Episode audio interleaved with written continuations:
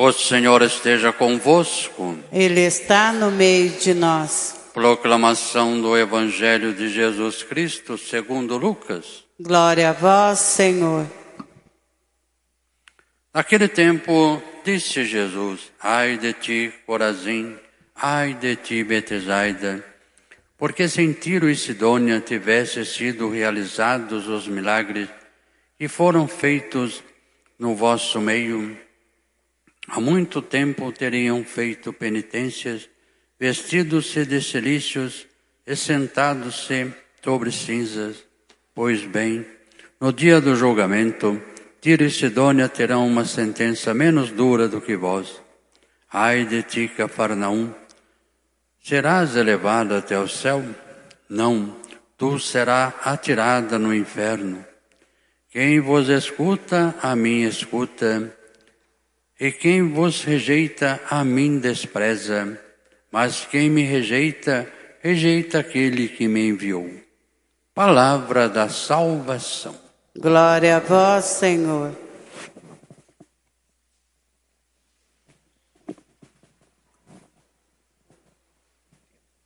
Queridos irmãos e irmãs, nessa semana estamos meditando né, esse caminho de Jesus para Jerusalém e, e os seus ensinamentos, a sua pedagogia. Nós vimos que durante toda a semana, quem pôde participar ou ouviu a liturgia, sabe que estamos lendo o livro de Jó e, e o caminho de Jesus, o ensinamento de Jesus no caminho para Jerusalém quando Jesus toma uma decisão de ir para Jerusalém. E nós vimos no livro de Jó, hoje é interessante, porque Jó, ele tinha, né, antes uma vida, Jó não conhecia o sofrimento nem a dor. Vivia bem. De repente cai sobre ele o sofrimento e a dor. E é justamente nesse sofrimento e a dor que Jó vai descobrir como Deus está presente na sua vida. Como Deus está do lado dele. Antes, quando ele estava bem, ele não percebia isso tão profundamente. Tanto que nós vimos no começo da semana que Jó briga com Deus, fica bravo, quer morrer e faz um drama todo. Depois a gente viu que ele foi reconhecendo a grandeza de Deus e hoje, na primeira leitura, nós vemos que Jó tem um diálogo com Deus, onde Deus mostra todo o seu poder e mostra que está presente constantemente na vida dele. E Jó entende isso. Diz que nós chegamos a Deus ou pelo amor ou pela dor. Então Jó, ele vai chegar a Deus pela dor e vai compreender isso, que Deus está todos os dias, e Deus dá sinal, como a gente viu na primeira leitura. Sempre existem os sinais de Deus na natureza, em todo quanto é lugar, Deus sempre vai dando sinais para nós, em todo momento da nossa vida. Mas, infelizmente, às vezes a gente até briga com Deus.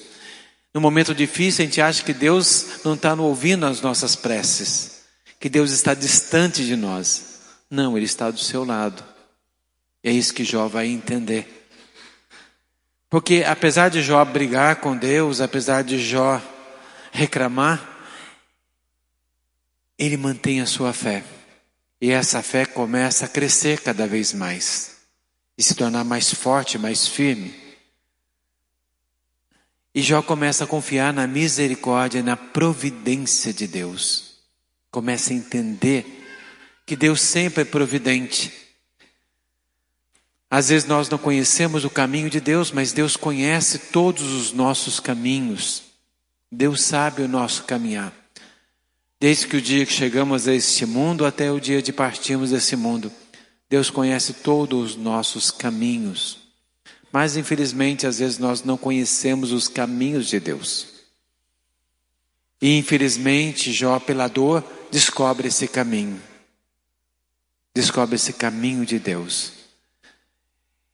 E o Evangelho, então, Jesus vai falar justamente isso. De duas cidades que, apesar de Jesus ter feito grandes sinais, não se converteram, não entenderam os sinais da presença de Deus. Talvez a angústia de Jesus sempre é grande, porque as pessoas às vezes não entendem essa presença. Lembre quando Jesus vai chegar em Jerusalém, depois dessa caminhada que ele está fazendo, ele vai chorar nas, antes de entrar na cidade. Porque Jerusalém não conseguiu perceber o tempo presente, não conseguiu perceber a visita de Deus, a ação de Deus na sua vida. Por isso Jesus chora na cidade. Por isso hoje ele fala para essas duas cidades: se Sodoma pudesse, tivesse talvez tido sinais, os milagres, os sinais de Jesus, talvez tivesse se convertido.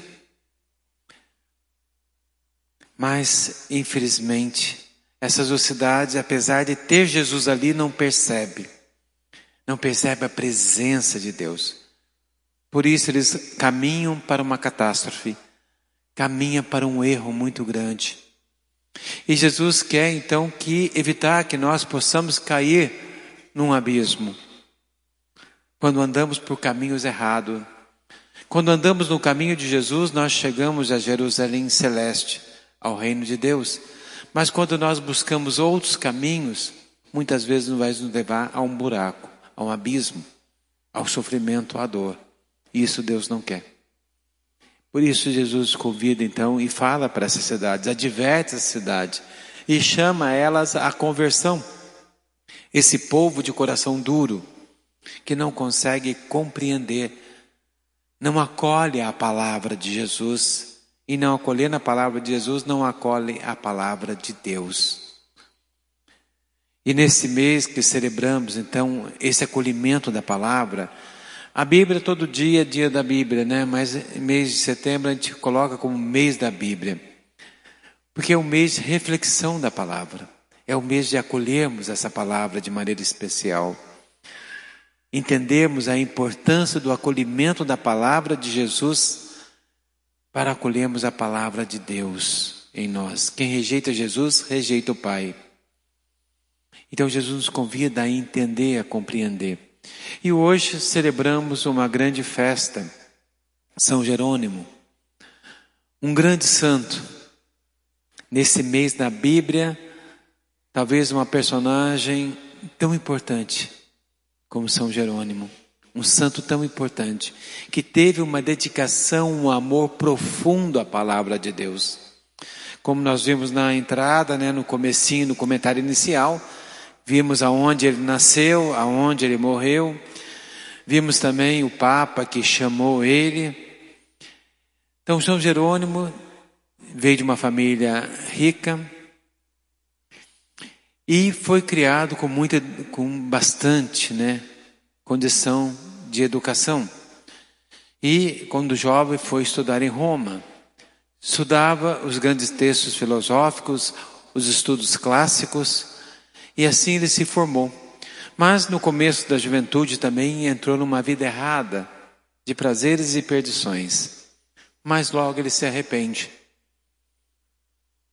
E ele sempre visitava os túmulos dos mártires em Roma e dos santos, nas catacumbas. E ele se converte, depois batiza. E depois ele vai fazer, tem uma, uma queda muito grande pelas grandes penitências, pelas grandes opções radicais. E ele começa então uma busca mais radical de Deus. E na Síria, ele fica doente e tem uma visão, e a partir dessa visão que ele tem, ele começa então a largar os estudos clássicos, que ele conhecia tanto, e busca então o estudo e o amor só a Deus. E ele se aprofunda na leitura da palavra de Deus. Tanto que ele é convidado a traduzir a Bíblia, né? Que o Antigo Testamento é em hebraico e o Novo Testamento em grego. E ele é convidado a traduzir tudo isso para o latim, que era a língua popular, é a língua que todo mundo falava. Então ele foi convidado a traduzir para essa língua para que todos pudessem entender a palavra de Deus. Porque antes o Novo Testamento original é grego mesmo, né? E o Antigo Testamento era em hebraico. Ele foi traduzido o Antigo Testamento no século 3, século 2 antes de Cristo. E só agora com São Jerônimo que ele vai traduzir então. Então por isso a importância de traduzir a palavra e torná-la acessível a todos através do latim, que era a língua popular da época. E ele traduz esse texto todo. Então essa é a grande riqueza, né? A tradução dele é conhecida como Vulgata, né? Ainda hoje é muito importante essa tradução, né? Muito importante. E muitos escritos de São Jerônimo. Toda vez que ele saía em, tipo de um retiro que ele fazia, ele se isolava, depois ele voltava com um livro. Então, era uma pessoa muito culta. E muito ajudada também por Santa Paula e sua filha. E muitos outros amigos que ele tinha. Mas também, ele era bem radical, bem crítico em algumas coisas. Então, tinha também pessoas que não gostavam dele apesar de muita gente gostava. E por causa dessas algumas brigas, né, que as pessoas que não gostavam, ele vai então embora para Jerusalém, para Belém. Ele vai então e lá ele vai fazer estudos e cada vez mais se aprofundar na palavra de Deus, se aprofundar no hebraico, no grego, no latim, cada vez mais profundo na palavra e no estudo da palavra de Deus. Tanto que ele é padroeiro, né? Dos bibliotecários, dos arquivistas, daqueles das crianças que estudam, de todo que estudam, ele é então o padroeiro. E São Jerônimo buscou sempre uma vida dedicada à palavra e ao amor de Deus, toda a sua vida. E a sua vida foi toda entregue a isso. Então tem muitas outras particularidades, né, que depois vocês podem dar uma olhada. Tem muita coisa interessante na vida e muita coisa que nós temos hoje na igreja é graça a São Jerônimo. Dentre tantas as coisas, né, de São Jerônimo, dentro da imagem de São Jerônimo, a, iconografia dos santos, né, simboliza um pouquinho da sua vida. E uma delas é essa aí que a gente vê, né, uma das que é ele com o leão, né? São Jerônimo e o leão. Essa imagem, né, a gente olhando assim, às vezes parece um pouco São Marcos, né? Que São Marcos também tem um leão. Mas São Marcos tem um leão porque São Marcos, ele começa o evangelho falando das feras, né? Aonde estavam as feras, no deserto, aonde estavam as feras, por isso tem um leão. Mas São Jerônimo tem uma outra história do leão, é muito interessante essa história dele e do leão, né? É uma história que se conta de São Jerônimo. Conta essa história que ele se ficou no monastério, né? E uma vez em Jerusalém, ele estava lá à tarde ensinando, conversando com os monges, com seus irmãos lá no mosteiro, em Jerusalém. De repente, quando ele estava naquela roda de monges, aparece então um grande leão, andando em três patas e uma pata levantada.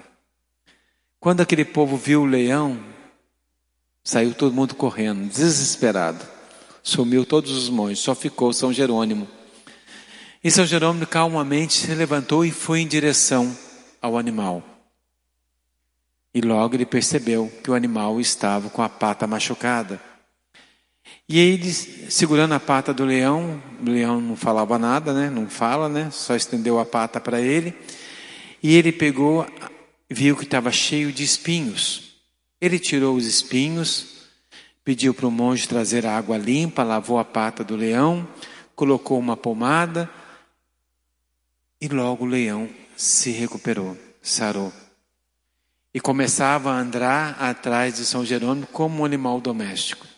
E São Jerônimo dizia para os seus irmãos monges: O que, que será que Deus tem em mente quando mandou para nós esse leão? O que, que será que Deus tinha em mente? Diz São Jerônimo. Porque o leão, apesar dos espinhos na sua pata, pela própria natureza, ele ia acabar se curando. De um jeito ou de outro, ele ia se curar. O espinho não era nada mortal. Ele ia acabar se curando também. Mas se Deus mandou ele leão ali naquela hora, porque Deus tinha um propósito. E aí ele falou: será que Deus está dizendo para nós que Ele cuida de nós como cuida desse leão? E aí ficou. E aí o leão ficava ali com eles e eles te falaram: o que, que a gente vai fazer com esse leão aqui agora? E aí os monges tiveram uma ideia. Os monges eles trabalham nos mosteiros e com o trabalho que eles fazem, que eles ganham o pão de cada dia, né? O trabalho próprio de cada mosteiro.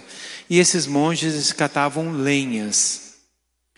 Então eles faziam vários feixes de lenhas e punham na costa de um burrinho, um jumentinho, e esse jumento levava para o mosteiro, depois carregava, ele vinha sozinho de novo para o campo, eles carregavam o jumento, o jumento voltava. É só que era um caminho perigoso.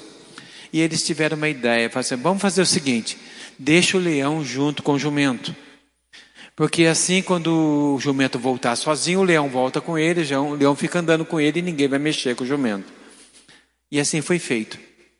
Todo dia o leão levava o jumento, voltava com o jumento, levava o jumento e voltava com o jumento. Num dia, ia andando com o jumento, o jumento parou para pastar, o leão ficou quieto do lado e o leão, o leão adormeceu. Quando o leão acordou, cadê o jumento? Tinha desaparecido. O que o leão não viu é que tinha passado um grupo de mercadores egípcios, que, mercadores de óleos egípcios, viram o jumentinho dando sopa, cataram o jumento. Mas o leão não sabia. O leão ficou desesperado, saiu procurando o jumento. Quando viu que não encontrou, voltou para o mosteiro. E aí ele ficou na porta do mosteiro, todo triste. Já não erguia a cabeça mais, todo chateado, sentindo-se culpado. Os monges, quando viram aquilo, falaram: Esse leão comeu o jumento. E ficaram bravos e falaram: Nós não vamos dar mais comida para esse leão. Se ele quiser, ele vai comer o resto do jumento que ele matou. E aí, São Jerônimo disse: Irmãos, já foi triste perder o jumento, não vamos perder o leão. Vai lá verificar se você acha o resto do burro. Se se matou, tem que ter uma carcaça. E eles foram procurar no campo onde eles pegavam lenha, nada de sinal de violência ou de carcaça. E aí eles voltaram, falaram. E aí São Jerônimo falou: então, hum, então ele não matou. Então vamos fazer o seguinte: a partir de hoje o leão vai fazer o trabalho do burro, o trabalho do jumento. E assim o leão fez. Toda vez o leão ia para o campo, ele enchia de lenha em cima do leão, o leão trazia para o mosteiro, e assim foi feito. Numa dessa ida e vinda, o leão passando para aquele mesmo lugar, onde ele estava com o jumento, quando desapareceu, ele viu uma caravana vindo com camelos e ele se aproximou. E ele viu do lado do camelo o jumentinho. Logo ele reconheceu o amigo. E ele chegou, ficou furioso, foi lá, deu aqueles gritos que o leão dá, né? Todo mundo saiu correndo. E largaram o camelo, mercadoria e o jumento. E o leão não teve dúvida, catou o jumento, conduziu o jumento, os camelos e tudo que tinha para o mosteiro. De repente, a figura era inacreditável. Eles viram então, chegando lá o leão, o jumento e os camelos. E aí São Jerônimo disse, falou para eles: Olha, o dono desses camelos vão vir buscá-lo. Então, tira as mercadorias, dê comida para os bichos, né? Alimenta eles e, e faça um refresco, que logo, logo vai ter gente aqui no mosteiro. E dito e feito, daqui a pouco apareceu os mercadores lá no mosteiro. Um monte de homens. E de repente, quando o chefe deles deu de cara com o leão e do lado do leão o jumento e os camelos, ele se prostrou na frente de São Jerônimo. Pediu desculpa por ter pegado o burri. E São Jerônimo disse para ele: Não se preocupa. E mandou servir o refresco, eles comeram. E assim que ele, assim que acabou de comer, eles pegaram um camelo, né? E a mercadoria que estava lá para levar embora. E ele disse para São Jerônimo, o, o chefe da caravana: Nós vamos dar para o Senhor. Deu uma parte do óleo para ele e um pouco de alimento que eles estavam carregando, eram mercadores. E eles disseram: A partir de hoje, o ano inteiro nós vamos trazer o óleo para o Senhor. O tanto que o Senhor precisar de óleo, a gente vai abastecer o seu mosteiro com o óleo que o Senhor precisar. E nós vamos ensinar para os nossos filhos, para os nossos netos, a obedecer essa ordem, de sempre abastecer vocês e de nunca mexer nada que é de vocês, nada na sua propriedade. E foram embora com a benção de São Jerônimo. E aí São Jerônimo disse: os irmãos ficaram envergonhados de ter pensado mal do leão. E São Jerônimo disse: Está vendo, meu irmão, meus irmãos, o que Deus tinha em mente quando mandou para nós o leão? O que, que ele tinha em mente quando ele mandou para nós o leão? É isso que ele tinha em mente. A providência divina. Então, geralmente, queridos irmãos, como a gente viu na história de Jó, no Evangelho de hoje, que Jesus chama e fala da sua presença, de não percebermos a presença de Deus, Deus sempre dá sinais na nossa vida. Deus sempre é providente, como na história de São Jerônimo. Deus sempre é providente. Às vezes nós não entendemos os sinais de Deus, mas devemos confiar como São Jerônimo confiou. Mesmo entendendo por que, que Deus tinha mandado para ele um leão, uma fera, mas ele esperou para ver, confiante. Então Deus sempre é misericordioso. O que Deus tinha para ele era a providência. Deus sempre é providente. Deus sempre cuida de nós. Então que nós possamos, dentro da história de São Jerônimo e o leão, compreender sempre a providência de Deus. Se um dia você tiver dúvida no, no seu caminho, não conseguir perceber os sinais, pede para São Jerônimo iluminar a sua mente, para que você entenda também como Deus é bom, como Deus olha por nós, como a gente viu no Evangelho na leitura, como Deus cuida de nós. Ele é capaz de acabar com todo o nosso sofrimento. Para Deus nada é impossível, como Nossa Senhora acreditou na palavra do anjo. Para Deus nada é impossível. Então confiemos então na providência divina, como fez São Jerônimo. Pensando nisso então, queridos irmãos, eu convido a todos a ficarmos de pé e vamos então confiante nesse amor de Deus, nessa providência, colocar em Deus também os nossos pedidos.